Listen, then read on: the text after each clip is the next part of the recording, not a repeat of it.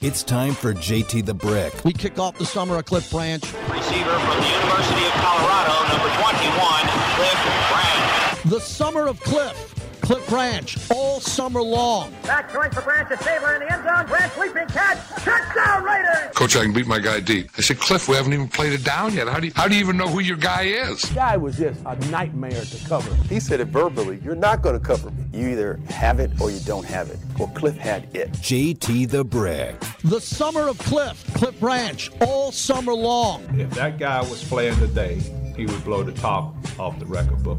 Talked about the big bad Raiders, and here we had to hide. We had to parade Cliff Branch out there. He was 155 pounds. He's a Hall of Famer. Period. As we count down to Cliff, the summer of Cliff on the flagship. And now, here's JT the Brick.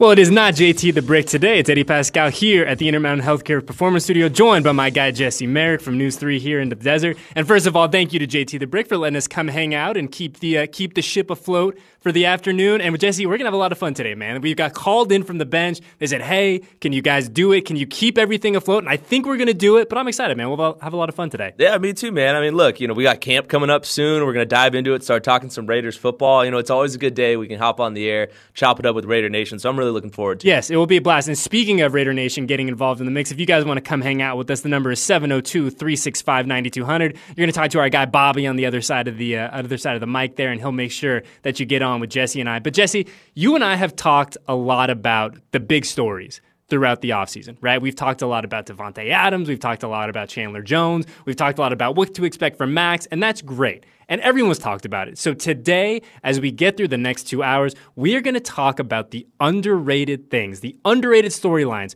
for your 2022, excuse me, 2022 Las Vegas Raiders set to take in, uh, set to start camp in just a few days. So we're going to do it all. We're going to talk about the underrated storylines, players to keep an eye on, and we're also going to sprinkle in a little in a, a, little Las Vegas magic. Our guy Jason Dumas, friend of the program, who is out here for summer league, yep. is going to join us at 1:30. Can't wait to hear from him then. Uh, and then we're also going to talk a little aces. We're going to talk about it all. We're going to have a lot of fun, but we got to start here, right? We're on Raider Nation Radio, 9:20 a.m. So we got to start talking Raiders. Uh, training camp in less than a week now. The rookies report on Monday. The vets report two days later. And when we talk about underrated storylines, when we talk about, hey, what about this team is kind of flying under the radar? What stands out for you? Yeah, I mean, there's a lot of different things that jump out. You know, we hear everyone, like you mentioned, talking about, you know, Davante Adams. You know, we hear him talking about the D line in terms of Max and um, uh, also, you know, uh, bringing Chandler Jones into the fold. You know, for me, I think, you know, what a lot of people are talking about are some of the weaknesses on this team, but I think they're underrating how valuable a guy like Alex Leatherwood could be if he takes that big jump next year. To me, that I think is an under, uh, undervalued storyline because you hear nationally people say, you know, oh, this, this Raiders O line sucks. I know, for lack of a better word, that's kind of what they're saying about it. But I think if Leatherwood can come in and be a serviceable player, this O line is going to be a difference maker for this team. And, and that's one thing that I think a lot of people aren't talking about. Yeah, and, and you and I have talked about it a lot too, where one thing that is not missing from young Mr. Leatherwood's game is talent. He's an immensely talented dude. He was a first round pick for a reason. Yeah. Now, was his rookie season a, a complete 10 out of 10 perfect, you know, slam dunk? Absolutely not. But yeah. I think you'd be hard pressed to find a lot of rookies, especially in his position, guys that were asked to do a lot of things that are going to deliver that perfect season, right? So I think that you look at Alex and you look at what he did do in his rookie season, and he got a lot of reps right? He learned a lot. He played a lot of football. And yes, I know he played in the SEC. Yes, I know that he was at one of the best programs in college football. But there is a difference, Jesse Merrick, from playing against really, really good dudes on Saturday to playing against the best in the world on Sunday. Yeah, it's a huge difference. I mean, and also at that, too, looking and coming in and trying to learn two different offenses, you know, or, or two different positions along the offensive line. It's not easy.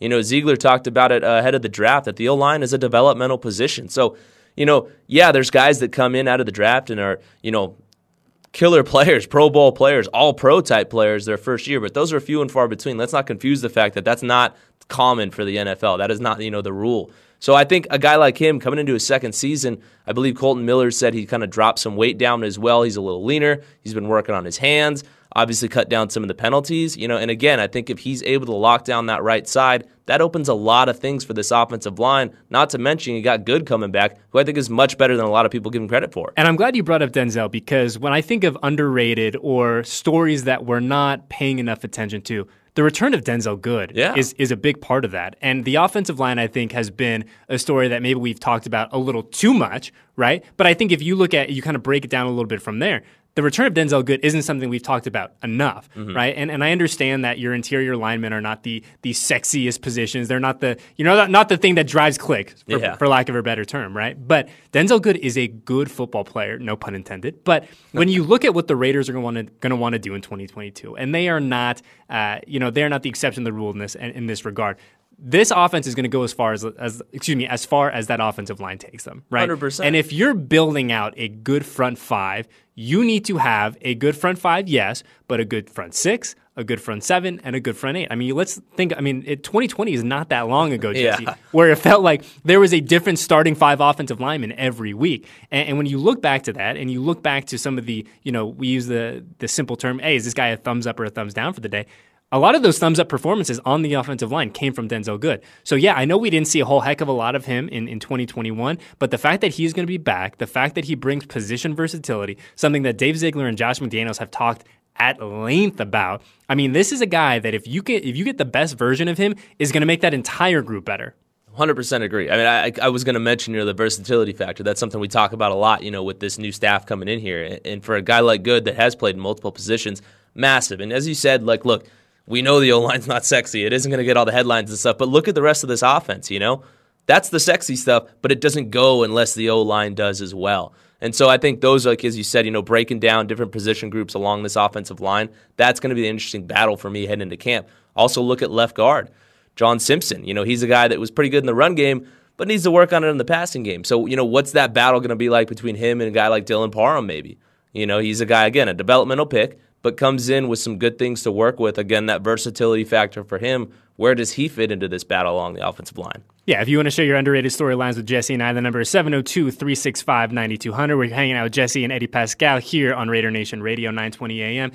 And Jesse, when I was thinking last night, when I found out that you and I were going to be in the mix today, and we were kind of going to kind of play off this underrated theme of, yeah, you know, all due respect to Darren and Chandler and DC, like they've had their moment in the sun. Yeah. right? Let's talk about some guys lower on, a little lower on the roster. The one that came up to me, and and it's it's a storyline that I think we'll obviously see play out during camp, but one that I think is really going to kick into high gear once we get to the start of the preseason. Is what do we see from these rookie running backs on the Raiders roster? Right? What do we see from Zamir White? What do we see from Brittain Brown?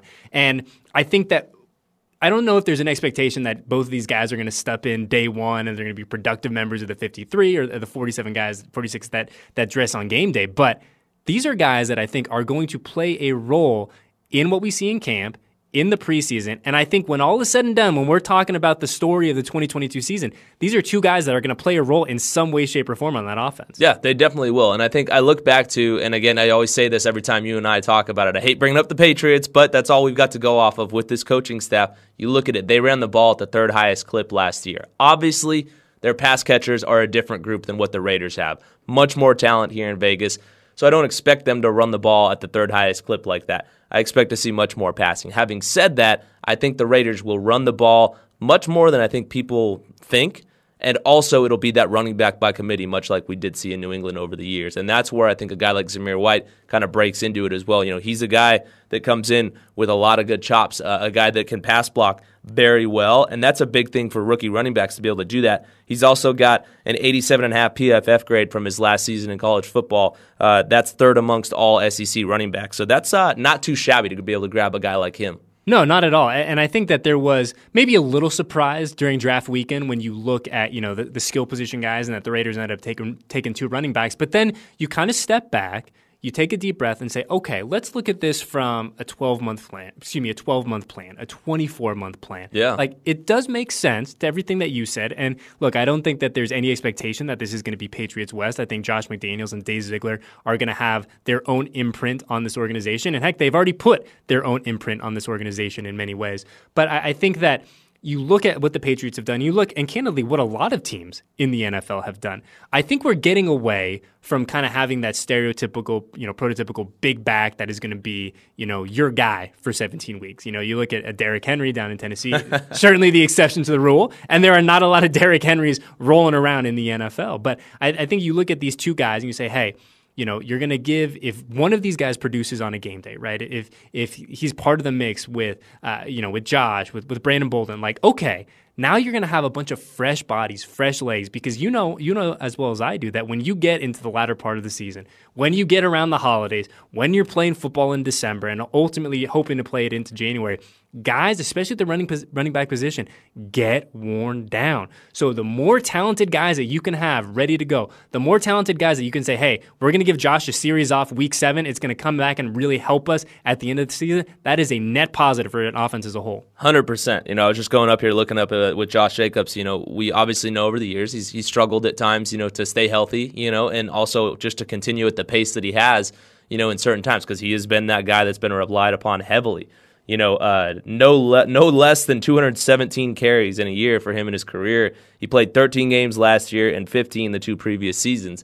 You know, so having those guys that can come in and spell him, like a Zamir White, who's got that fresh, you know, young legs coming out of college, you throw him in there with that, and that's only going to make Josh better. Because also, too, let's not forget, like Josh is that dude. Like he's 100%. one of the most elusive running backs in the NFL. You look at any ranking that any outlet puts out there about elusiveness, Josh is always in there, top three, top five. You know, he, he, he I think people forget, you know, what kind of skill he has. So having guys in there that can come in and spell him and keep him fresh, I think is going to be massive and pay so much dividends for this team. So I think a guy like Zamir White much more valuable than people give him credit for. Now, let me ask you this, Jesse are we not talking enough about Josh Jacobs heading into 22 or excuse me 2022 because I mean like to your point I think people at times forget just how productive this guy has been, how productive he can be. Yeah. And, and you bring and it's a fair point that he hasn't he has had issues at times staying on the field. But when this dude is out there, like you're going to be hard pressed to find a more talented, elusive, versatile running back than Josh Jacobs.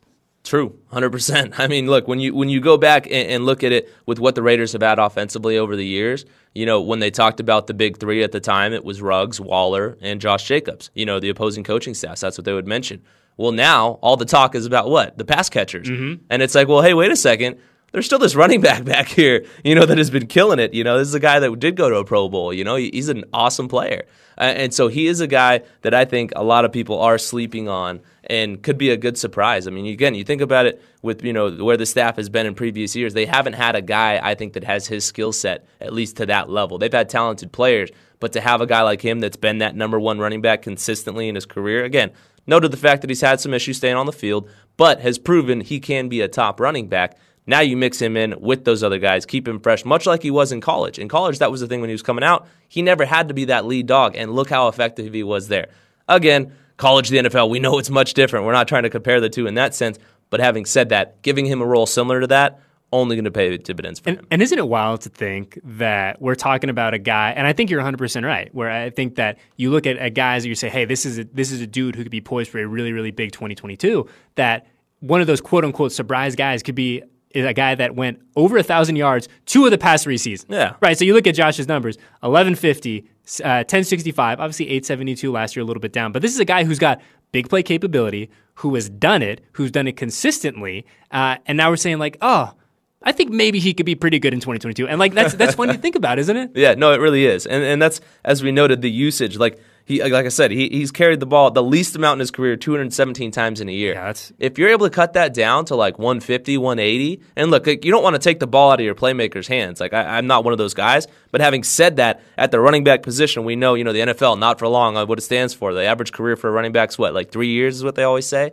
So that's the thing where I think if you're able to spell him, that is huge. You know, because then you get him in those bursts. He's fresh late in the game. He's fresh at the in the red zone when you need a touchdown, not those field goals. Like when you need a touchdown and you're gonna run it, boom, the guy has fresh legs and he can go in there and put his nose in there and try and run right through somebody into the end zone. And, and let's not forget this either, where you know, I think the, the Raiders come into a unique position in 2022 where they're a team that went to the playoffs a year ago. And, and to be fair, that was a year ago, right? The 2021 Raiders are, are done. They are not coming back. That story is done. That chapter is finished in this organization's history. 2022 is here. But all the same, the 2022 Raiders are an immensely talented group. You look at the 2021 Raiders, they went to the playoffs. They brought, you know, they they essentially went down to the wire with the team that ended up representing the AFC in the Super Bowl.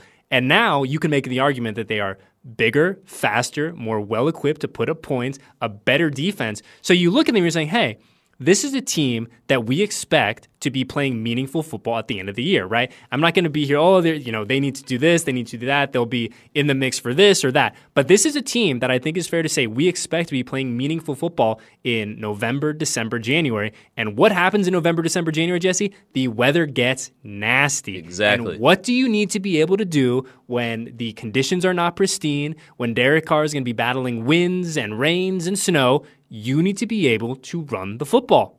Yeah, massive. I mean, run the dang ball. That's Yeah. all you want to do, you know, especially in times like that. And having a three, four, or five headed monster, whatever the heck it's going to be back there to be able to do it, is going to be massive. And again, also, too, late in the year, after your O line has had a chance to gel, you know, we talked about them. That position group is so much about compatibility and guys knowing what they're doing and having that continuity. So late in the year, you mix that in with having fresh legs back there in the backfield. Another guy we're not even talking about is Kenyan Drake. Like Yeah. another guy that showed, you know, in spurts, is a very explosive player. So I mean, just as much as there are a lot of weapons in the receiving core, you could say the same about this running back room as well. Throw in Brandon Bolden, and then again, you noted the fresh legs there with Zamir White coming out of college. I mean, there's four guys right there that have a lot of talent.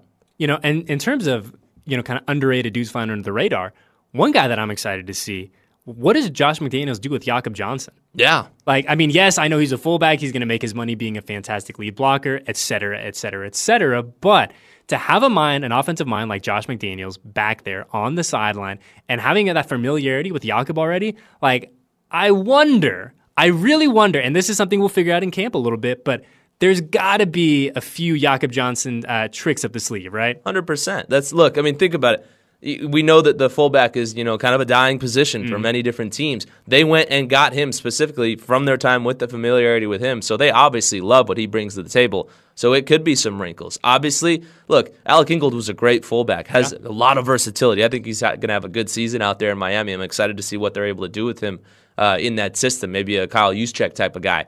Let's see what Jakob Johnson comes in and is able to do in this offense and how involved he is. Because as I noted, previous staff ran the ball at the third highest clip, so they're going to be using that uh, that guy back there as a fullback multiple times throughout the game. And a fullback, as as they've shown in many different systems, can be so valuable.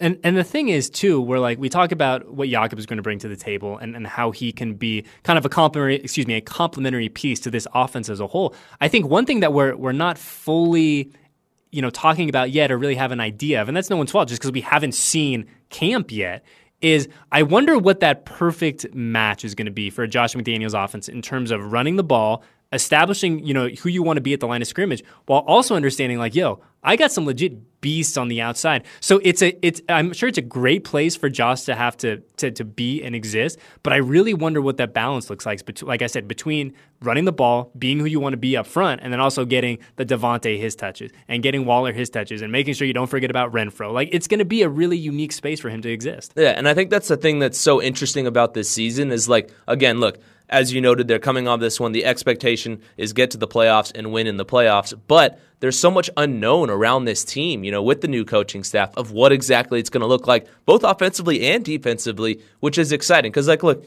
we know this Raiders team is going to be good. I, I do think they're going to be better than they were last year. But again, so much unknown of making sure everyone clicks and all this stuff, and that people are willing and able to sacrifice, you know, the load that they, we've seen them get over the years. Obviously, Renfrow, Davante, and Darren Waller are going to have to take a knock on some of their numbers. And I've told you this before. I don't think there's any three guys that you could look at to where you'd be like, oh, I don't know if they can handle taking less stats. You know, those guys I think are the most, uh, you know, you know, good guys in terms of like, all right, hey, look, this is for the team, team first type of guy, not me. You know, and so that's where I think you look at all the different elements that they have in this thing when you bring it in, and, and that unknown is interesting but exciting for what the potential has to be with all this stuff, and to see how they're going to spread it around, what it's actually going to look like come game day, and that's just fun to watch. You know, and, I'm glad you brought up the fact of guys understanding, like, hey, you know, especially if you're if you're a Davante Adams, right? And Davante has been great in kind of acknowledging the reasons for him coming to Las Vegas, right? He's been very clear about that. He's been very open about that. Where this was a decision that, yeah, is, is always going to be based in football and understanding, you know, there's success here to be had. It's great to reunite with Derek Carr, but it's a decision that's bigger than football for him, right? And so I think that if you're going to say, hey, Davante, you're going to go from catching this amount of passes to this amount of passes, he does not strike me as the kind of guy who's going to be like, whoa, whoa, whoa, whoa, whoa, whoa, whoa, whoa. whoa, hold up. I'm one of the best wide receivers in the NFL. I need to get my touches. I think Davante's had so much success. He's, you know, both on a team level and on an, on an individual level that he gets to come to this situation and be like, look, if me getting a few less looks is what's best for the team, I'm 100% okay with that. Exactly. And that's one thing I think, too. You know, we all saw the rankings from ESPN. You know, they went through all of them quarterback, running back, wide receiver, all those different things. And we saw Davante was up there at the top. And, you know, not that Twitter's the place for positivity, Yep, but everybody in the mentions of like, well, that was with Aaron Rodgers. Duh. like, you know, Aaron Rodgers and Davante has said this. Aaron Rodgers and Derek Carr are at two different points in their career. And I think both uh, Aaron Rodgers obviously would admit that, but Derek Carr, I think, would admit that as well. He's still chasing that greatness. And so, yeah, look, uh, look at the other options that he had in Green Bay. That's where I think this this argument of like, oh, he's going to see this drop off, like, of course he's going to. you know, he's coming to an offense that has much more mouths to feed, where it's not just going to be feeding him the ball over and over and over, being that volume type scorer, you know, to steal something from the NBA. There, I think he's going to be a guy that still gets his numbers, like at the end of the day, he's one of one of the best players in the mm-hmm. NFL, let alone just receiver, one of the best players in the NFL. He's going to get his looks, but of course they're going to dip because look at how many other options the Raiders offense has. Yeah, and, and an embarrassment of riches for the Raiders. Yeah. And, and if you're Davante, you look around and be like, yeah, I'm I'm cool with this. This is a good situation for me. This is a good situa- situation for, for my family at this point in my career. Yeah, let's just go win football games. So, Jesse Merrick and I have talked a lot about the underrated storylines on the offense. When we come back, we're going to talk underrated storylines. Uh, and like I said, if you want to get involved, call us up 702 365 9200. You're hanging out with Eddie Paskal and Jesse Merrick in for JT the Brick on Raider Nation Radio, 920 AM.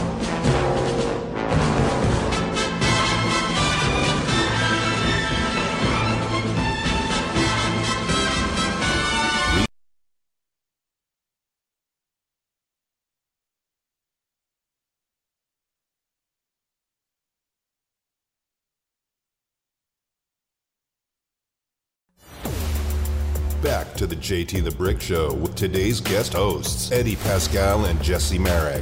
Here's another different formation. Barnwell and Branch to the left, and Allen was split to the right. And it's Branch for touchdown. Anthony Washington, the defender. That was a quick move he made here. Yes, sir. Watch Plunkett. He sees him right now. He says, I got him. Right, right over there and drill it in there to Cliff Branch wide open. And there it is, some fantastic Cliff Branch highlights. And, and how about that, Jesse Merrick? We got the official, uh, the rejoin there. Yeah, how about that? feels that, good, man? man. They- shout, out, shout out to my guy Bobby one time. Yeah, go to the bullpen and bring us in and even greet us with that nice little intro. I'm, I'm all about it. That is fantastic, man. Makes you feel good on a Thursday afternoon. And what's not to feel good about? Eddie Paskal and Jesse Merrick here on Raider Nation Radio 920 AM, filling in for JT the Brick. Uh, it's a beautiful day in Vegas. I think we're going to get some rain, Jesse, which is good. Everyone tells me all the time how much we need the rain, and we are less than a week out from camp. So things are aligning here in the desert. It feels good to be back in the mix, getting warmed up for the start of training camp 2022. And speaking of training camp 2022, shameless plug alert, Jesse, you and I are back for another year, the Raiders Training Camp podcast. How about that? We are. I can't wait for that. It's you know, training camp is always a good time because that's where everyone's coming in. You got all the different storylines. You get to see how guys emerge, and there's always the fun stuff with the players. You know, you see a lot of their personalities start to come out as well. Uh, and this is going to be the first like real normal year for us without any COVID restrictions and things like that. So I'm really looking forward to all that stuff. Yes, well. it is going to be it is going to be so much fun. So make sure that you uh, you like, subscribe, turn on those notifications so you get everything Merrick and Paskal throughout the start of training camp beginning as crazy as it sounds, man, beginning next week. Whew, how about that? That uh, off season that did not exist Yeah, went by one, real quick. man? Which one? I mean, you and I were talking in the break about how, yeah, I know the Raiders start everything a little, a little bit earlier this year, and we will get back to our underrated storylines in a sec, I promise. But it, it's funny because you know you just feel every year like, oh man, are we're already going back to camp, and yes, the Raiders are starting a little bit earlier this year because they have a new coaching staff. But you brought up a great point that the fact that the draft was here in Las Vegas just seemed like that sped up our offseason in a big way. I think it did because I mean, you know, we were also plugged in. Obviously, you know, we're covering the draft no matter where it is, but when it's here, you're so involved in it. There's so much more prep work that goes into it. All the shows, the craziness of having everyone in town. I mean, that weekend was wild. And then it finishes, and then boom, okay, you know, we're ready for OTAs, we're diving into all that stuff, and then bam, now we're ready to roll with uh, training camp. It's it's insane like you noted, how quickly it seems to go each and every year. This year, I think, feels faster than it ever has been. And the NFL does a really good job of making sure there really there really is no off season. But this year in particular, I know that is you know with the additional or, or the move up of training camp and yada yada yada. But it really feels like this little summer break has really not been much of a break at all. But I think it gave us all enough time to at least get out of town for a few days before we dive back into the start of training camp 2022 in just a few days. But as I said, when we, we kicked off the show, we were talking about underrated storylines. And that's kind of the theme that Jesse and I are, are rocking with today is we've talked about Derek Carr, we've talked about Darren Waller, we've talked about Max and Chandler, and for good reason. Today, as we get ready for camp, we go for underrated storylines. So if you guys want to get involved in the show, you know what the number. It's area code 702-365-9200. Give our guy Bobby a call and he will get you on the air with us. But Jesse, we talked about offense before the break. Now we come back and we talk about underrated storylines in terms of the Raiders 2022 defense. And see, this is one of the beauties about doing this live. As Jesse and I are in the Intermountain Healthcare Intermountain Healthcare Performance Studios, we see people that walk by, they wave to us, and it is kind of nice, man. Where as we, as like I said, as we get closer to camp, the energy in this building changed, which is a lot of fun. So big shout out to uh, Security Bob who just walked by and gave us a wave. But when we look at the defense, Jesse, one thing that really stands out to me is we talk about Max, we talk about Chandler, right? These are guys that are going to get their numbers. They are going to eat. They are going to make life incredibly difficult for the opposing quarterback. Great. Fantastic. Who's that third guy, though? Who is the third one? Is it someone that comes from the interior of the line? Is it is it a, a Malcolm Koonce type? When you look at guys that are going to contribute in a meaningful way to this defense in 2022, coming off a defensive line, who in your mind is that third that third edge rusher or Yeah. interior rusher? I think I think on the edge, I think you got to look to a guy like Malcolm Koonce. I think he's going to benefit the most, you know, from the scheme changes, bringing in Patrick Graham. You know, he's a guy that I think is better suited as that kind of stand-up edge rusher, and I think we're really going to see his skills develop. Another guy, again, we talk about it, Leatherwood and, and all rookies. That jump from year one to year two is always so massive. When you talk to talent evaluators, they learn so much. It's no longer how the heck do I figure out how to be a pro? you know, I don't have to go to class anymore. Football is my life. You know, how do I structure that? How do I eat? All these different things. So now he comes in and is able to hit the ground running. Obviously, learning a new scheme is not easy for anyone, but he just went through that last year, so you kind of lay down that framework of being able to, you know, pick that up quickly and having guys like Max and uh, you know also you know multiple guys along this offensive line. Chandler Jones, who has the sacks that he has, the pedigree that you know doesn't need to be talked about. We know what kind of guy he is. To be able to learn from them is massive. For me though, I am real curious to see Bilal Nichols. You know that's a guy you know comes in with some hype. You know in free agency over from the Bears. I- I'm curious to see how he fits into this scheme and what he's able to do with this opportunity now. Yeah, I think, and Bilal's a guy that you've brought up a couple times, just kind of as we've talked throughout the offseason and since he signed in free agency, and and a guy that yes, certainly I'm excited to see, and, and I think that he's a dude. Yeah, I mean, you know as well as I do, it's kind of hard to gauge, get a gauge of the big guys until they're actually, you know, thudding up, going, you know, putting pad to pad or in, in training camp, and especially in the preseason. But I, I think you, you brought up Malcolm Koonce, and, and Malcolm is a guy that is incredibly intriguing to me for a variety of reasons. And you and I were talking earlier this offseason uh, about the benefit of having a redshirt season essentially for some guys. And Malcolm didn't have a full redshirt season. He appeared in five games, two Yeah. sacks, but he had a chance to sit back, to really kind of observe, to kind of get uh, get to a place where he has a much better understanding of expectations of life in the NFL. And I think that he is a dude that is poised to have a really nice step forward in 2022. And I think he's in a fantastic position because I think you look at a lot of edge rushers and the expectation he's going to come in and he's going to have six sacks, seven sacks, double digit sacks, X amount of pressures. There's really no expectation, I mean that in a good way, attached to him this year because you do have a Maxx Crosby, because you do have a Chandler Jones. I mean, if you get five quality sacks and reps, you know, quality reps for 17 weeks from Malcolm Koonce, that's a win. Oh. That is a thumbs up season for the young guy. Yeah, that's massive for him. You know, Uh, like you said, come in and just hey, show us what you show us what you can do, young buck. I mean, that's really all it takes, you know, for him, and, and that's got to be a freeing, you know, ability to be able to come in there and do that. That's got to be exciting for him, you know. And just also again, as we look to try and figure out who this third pass rusher is really going to be, if we keep it on the edge, you know, that's that's the thing is like this is your opportunity, man. You can solidify yourself as that dude, you know, in the NFL. And so that's where I'm excited to see just the different tools that he does bring to the table. You know, he's, he's, he was known for that spin move, I believe, coming out of college, you know, and the speed off of the edge there. That's the thing where it's like, all right, if you can put your hand in the dirt, well, he, he won't be putting his hand in the dirt, stand up and come off the edge and just boom, show us that burst. Whew, especially in this league or in this uh, you know division where they're going to be throwing the ball like crazy with these quarterbacks. I mean, he's got to be licking his chops. Obviously, these are some good quarterbacks, but to be able to have the opportunity to go after these guys, he's got to be so excited. And, and I think when you look at Malcolm's 2021, when you look at his rookie season, I think the biggest kind of you know feather in his cap is that this is a guy who did only play five games. Right, he played five games. He's got two sacks, but he's a guy that enters 2022 as a dude that people are excited to see play football. Like I imagine it's a pretty short list of folks that played in only a handful of games the year previous, you know, unless they were injured and coming back in that type of capacity. But a guy who didn't play a whole heck of a lot of football in 2021 that you're like, I'm excited to see what he's got in 2022. Yeah, I mean that's uh, that, that's very rare, you yeah. know. And and there there are a couple of those guys on this team, you know, from that rookie class uh, to where you see because look, this new coaching staff is putting their fingerprints on this roster, but there's still guys that were you know drafted by the previous regime that have talent and have shown those flashes, and he is definitely one of them. You know, you can see it; it jumps off the page right away, just that speed, that burst.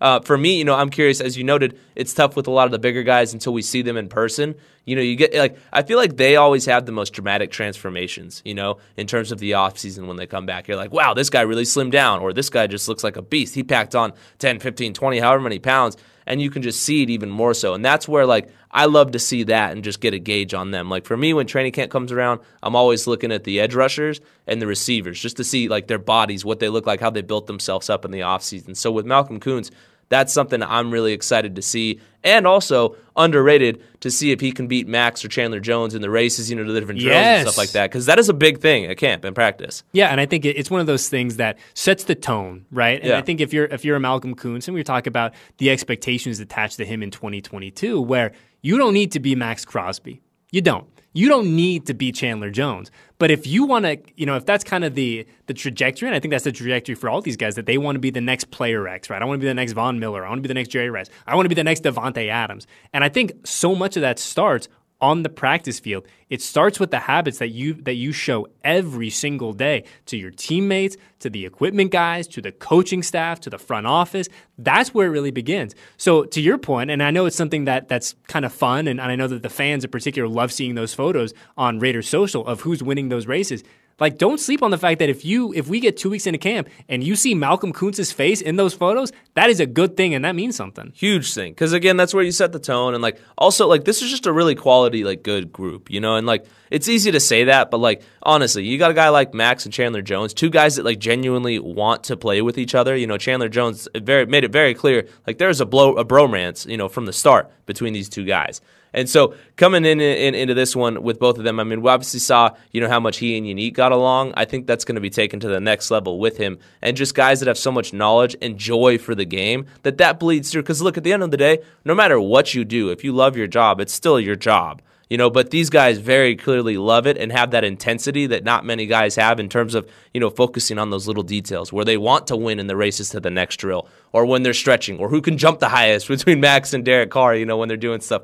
So like those are the little things you watch, and you get to even just see that competitiveness come out before we get there. And, and again, as you noted, it's not the most exciting thing in the world to maybe some people outside of the organization, but when you see it, you know, throughout camp, through that month there, and those dog days when you're tired, you've been going through two days, all these different things. It's that's hot. Exactly, it's very hot out here in Vegas, man.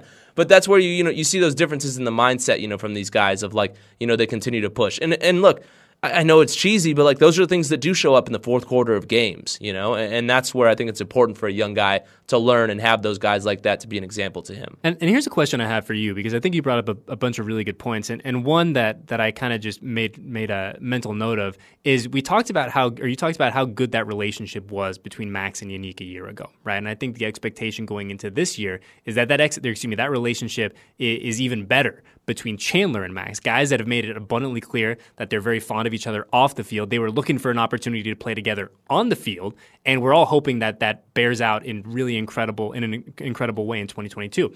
My question for you is this. We've made such a big deal, and I think for good reason, about that relationship between Derek Carr and Davante Adams, right? There has to be that kind of innate, unspoken connection between quarterback and wide receiver. Do you think in in a different way, is that important between two edge rushers? Because essentially, you kind of live in your own world. Yes, you kind of bounce off of each other in some way, and if and if Maxx succeeds, that's 100% good for Chandler and vice versa. But it seems to be like a different kind of on the field relationship a little bit, right? I would say so. You know, I mean, again, it's not the same in the sense of like, you know, you have to know the way they're going to run their route so you can throw the ball correctly yeah. to them and place it and things like that. But I think having that relationship and being intertwined is massive when you are planning schemes and stuff like that and, and, moving around. And, you know, look, maybe there's a world where we see both of them on the same side of the ball when they're moving guys around on defense. I don't think it's going to happen a lot, but it can happen. And having that continuity is massive. But just simply having that relationship is huge when you have two guys like these guys that are, you know, if Maxx continues on this tra- trajectory, could be in the same kind of conversation as a Chandler Jones, which again is, is saying a lot. Like I don't want to, you know, put the cart before the horse here, but Maxx has obviously looked great. If he can continue on that trajectory, and so learning from a guy like him, having that battle back and forth is massive. You know the old quote, you know, iron sharpens iron, and, and, and so having that, but also someone that you like and enjoy working with, you can have that healthy competition and that I think makes a massive difference, you know, no matter what position it is. But specifically at edge rushers, too, look around the league. You know, pe- teams are trying to pair together good edge, edge rushers. Like, yeah, obviously, because having two really good pass rushers in today's NFL is massive.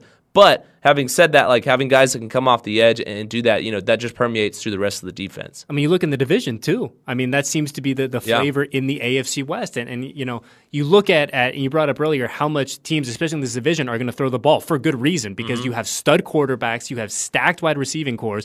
And if you defensively want to make a difference, if you want to impact the game, you're going to have to figure out a way to get after the quarterback. And so you look at our old friend Khalil Mack, now in Los Angeles, paired with Joey Bosa. Like it, it, it, finally, it kind of feels like having one really good edge rusher just is cool, but you can't you need more than that right you definitely do you know especially with the clip and the way that teams throw the ball in the nfl mm-hmm. now and also too i mean it, not only just needing one more, you need those guys in the stable to be able to pull up and say, hey, okay, here's our next wave of guys. I mean, you know, Gus Bradley, you know, made that very popular within this group last year of saying we're going to send waves of people. And I think that continues with Patrick Graham. That's where I think the development, like a guy, you know, like Malcolm Koonce, is massive for this team simply because you need to be able to have those fresh bodies. We know Maxx has a tank that doesn't empty, but to be able to throw fresh legs out there again, much like we talked with the running backs as well, is massive late in the game because the O line doesn't get subbed out like that. Yeah, and, and look, having a fresh Maxx Crosby at the in the fourth quarter, having a fresh Maxx Ooh. Crosby in November, December, January,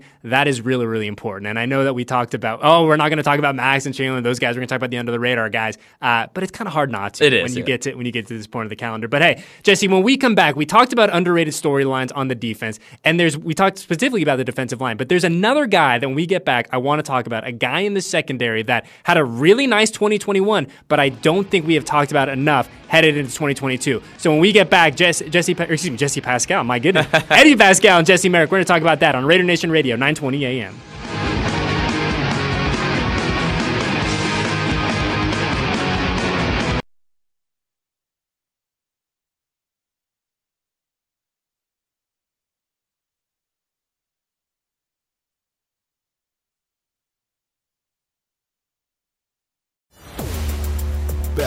JT the Brick Show with today's guest hosts, Eddie Paskal and Jesse Merrick.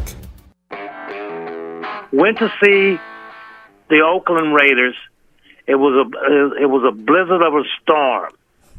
My senior year, and we went to the game, sat in the stands, and saw the Oakland Raiders put on put on fifty points on the Denver Broncos with this prolific passing attack of Raymond Chester, Warren Wells, and Fred Biletnikoff. I like, holy Jesus. All I was thinking of the Kansas City Chiefs.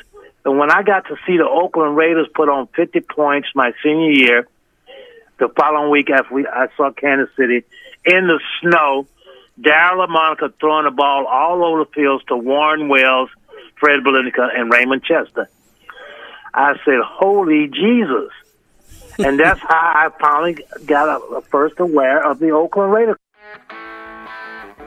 Hey man, a big shout out to my guy Bobby, killing it on the audio today on the on the uh, on the returns. Jesse, fantastic stuff from him. That was pretty great. Holy Jesus! Holy Jesus! well, hey, it is not JT the Brick. You, as you heard the voice of God said, it's Eddie Paskal and Jesse Merrick hanging out with you until two o'clock. In for our guy JT, and we're talking about all things underrated, things that are flying under the radar for your 2022 Las Vegas Raiders as we get ready for the start of training camp in less than a week. And Jesse, before we left, we were talking about underrated storylines on the defensive line. We were talking about guys, whether it's it's a Malcolm Koonce or, or someone else, a Bilal Nichols, that we think are poised to have a really big year. But there is another guy that I think that we have not talked enough about over the past couple months. A guy that had a really, really good 2021. A guy that I think is poised to take a next the next big, really tangible step in 2022, and that is Nate Hobbs. Yeah. No, and, I, and I think that what Nate Hobbs brings to the table, Jesse Merrick from News 3LV here in Las Vegas, is I think he brings versatility. And we saw him be able to play on the inside. We, we saw him, you know, really thrive in that slot position, in that nickel cornerback position. But I think he's a guy that if push comes to shove, you can put him outside. But he's a dude that I think we are going to be circling in our training camp notebooks a lot over the next couple weeks. I'd imagine so. You know, I think in a perfect world, you know, for the Raiders, you've got uh, Rock Ya-Sin and Trayvon Mullen on the outside, you know, with uh, you know Nate Hobbs and then also Anthony Averett, you know, locking down in the slot there. I think that would be you know a perfect world for them. Uh, you know, it, when they've got that dime package out there. Having said that, he is that guy that does have versatility and has shown that he can do multiple things. For me, one of the things that I love the most about his game is when he's been used as a blitzer. You know, that's one thing that I think a lot of people don't necessarily talk about. Him, you know, having that ability to come off the edge and go get the quarterback, and that's something I think Patrick Graham maybe uh, will look to take advantage of from time to time. No, that's not going to say you know it's going to happen every single game, all this stuff, you know, because again, at the end of the day, he's a corner. But he has that ability, that explosiveness coming off the edge to come in there and make a play in in the game in that sense. And also, too, like let's not forget, you know, underrated because I think a lot of people aren't talking about him because you know the whole national storyline, you know, about the Raiders and the secondaries that there's no veteran presence. Like, oh, you know, how are they going to be? This is a weak link for this team. You know, uh, not talking about the fact that Trayvon Mullen was a guy when healthy was playing good football. Rocky Ya-Sin, a guy that has played some good football of his career. Anthony Averett, a guy that you know we'll talk about in a few minutes here, has played some really good football and has turned a lot of attention. Uh, you know, uh, caught a lot of attention over his career. You know, and so that's where I think people forget that at one point Nate Hobbs was playing as one of, if not the best slot corners in the NFL during his rookie season last year. Yeah, and I think, and I do want to get back to Anthony Averett in, in just a second because we are talking about kind of under the radar guys and guys that maybe ne- maybe necessarily aren't getting the type of shine that they deserve as we get ready for camp. But I think that you brought up two fantastic points. One, if you look at all of the end of the year lists, right, and I think that the lists have a purpose, they provide great fodder for conversation. Sometimes nothing else. Yeah. But if you look at those lists, by I would say Nate Hobbs is on 90 to 95% of them. He is a guy that had a really solid rookie year. And at times, it, it, it kind of felt like, you know, perhaps the, the big flashy plays weren't there. And that's okay, and they will come. But there were moments where like, oh, oh, this is a dude. Like, this is a guy who's out there mixing it up with some of the best wide receivers in the game. So I think that you look at Nate, and, and I think that from people that know more football than you and, than you and I, mm-hmm. there is a respect for what he did as a rookie. As a rookie who candidly is a rookie that I didn't think was going to have that type of, of production as as a young guy in uh, in in the Raiders defense in 2021. So I think that there's a respect for what he is going to do. There's respect for what he has done, and I think there's a lot of excitement for what he can be in 2022. But the other guy that you brought up, a guy that is 100% not getting enough attention, is Trayvon Mullen. And yes, I know that he, he's coming off of injury, and I know that 2021 was not a perfect example of who he can be and what he can bring to the table. But when he is right, when he is locked in, when he is healthy and on the field, I mean, you're going to be hard pressed to find a better, um, a more quality corner in the AFC West. And, and I know that at, at, times the consistency hasn't been there. But if we're looking at pure talent as a guy who, or, or, a guy that can just do what he needs to do on the outside, I mean, Trayvon is 100% in that mix, in that conversation. I think so too. And you look at him, you know, again, injuries aside, you know, he was a guy, Arrow was trending up, you know, 100%. each and every year for him. He was getting better and better as a player. So that's where, you know, I think the big thing with him is now you wonder, okay, you you had that you know that hurdle, the injuries, all that stuff. How do you come back from that in a new scheme as well, where now you have to kind of prove yourself all over again? But I, I like the pieces that are around him.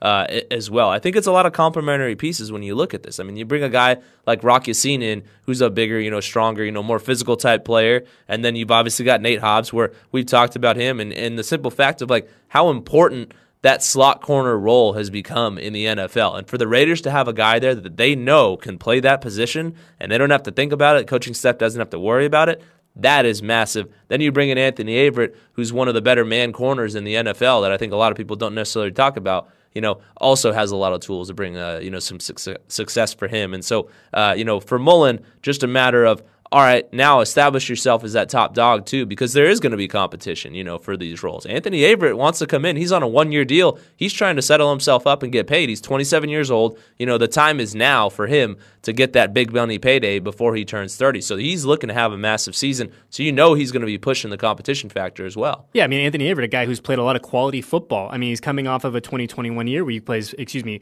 plays in 14 games, makes 14 starts. A guy that is like you know not, perhaps not a household name to a lot of us here on the west coast but a dude who was brought in here for a reason. And to your point a guy that is coming in here not only to compete and be like hey i want to be a good death piece like no i want to come in here and i want to earn reps in this defense. And i want to be a guy that is out there you know a high percentage of time week in and week out. Yeah, no, hundred percent. And that's you, you, mentioned those lists. You know, PFF ranks him as their tenth best man coverage in the NFL, in the entire NFL. And this is a guy that the Raiders managed to grab. You know, with that one year deal, I believe it's four million, if I remember right, four or six million. I can't remember exactly what it was. But uh, you know, bringing a guy like him in here who was able to fill in, you know, for Marcus Peters when he got hurt with the Raiders or with the Ravens, you know, look, he, he wasn't facing a lot of number one receivers because Marlon Humphrey is their number one guy. But having said that, he was solid, you know, when he did get that opportunity. They graded him out at 71.6, you know, for his PFF grade, and that's legit. I mean, so we'll see. I, I am curious how much Patrick Graham uses him in press man, you know, with the scheme that he's going to employ. Having said that, I think a guy that's got those kind of skills in press man, you're going to want to get him in that position where he's most successful more often than not. You know, and you, and you don't want to put any unrealistic unrealistic expectations on anyone. But you know, let's think back to 12 months ago. I guess maybe 13 months ago now, Jesse. But you look at at an underrating defensive back signing that the Raiders made in the offseason.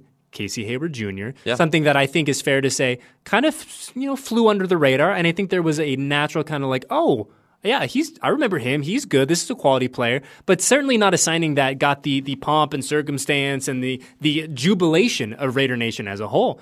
But then you look back to last year, and there is a very legitimate, legitimate argument that Casey Hayward Jr. was the best defensive back on your 2021 Las Vegas Raiders. So I'm not saying that that's going to be the case for Anthony Averett in 2022. But all my point is this: that just because these signings are not the ones that are huge, blown out of the water, that are getting all this love on NFL Network, these are important ones. So before we get out of here, Jesse, we have talked about before we get into hour two, we have talked about underrated signings uh, on offense and defense, and when we come back, one guess what we're talking about. Special, Special teams. teams. You know it. Eddie Paskal, Jesse Merrick in for JT the Brick on Raider Nation Radio, 920 AM.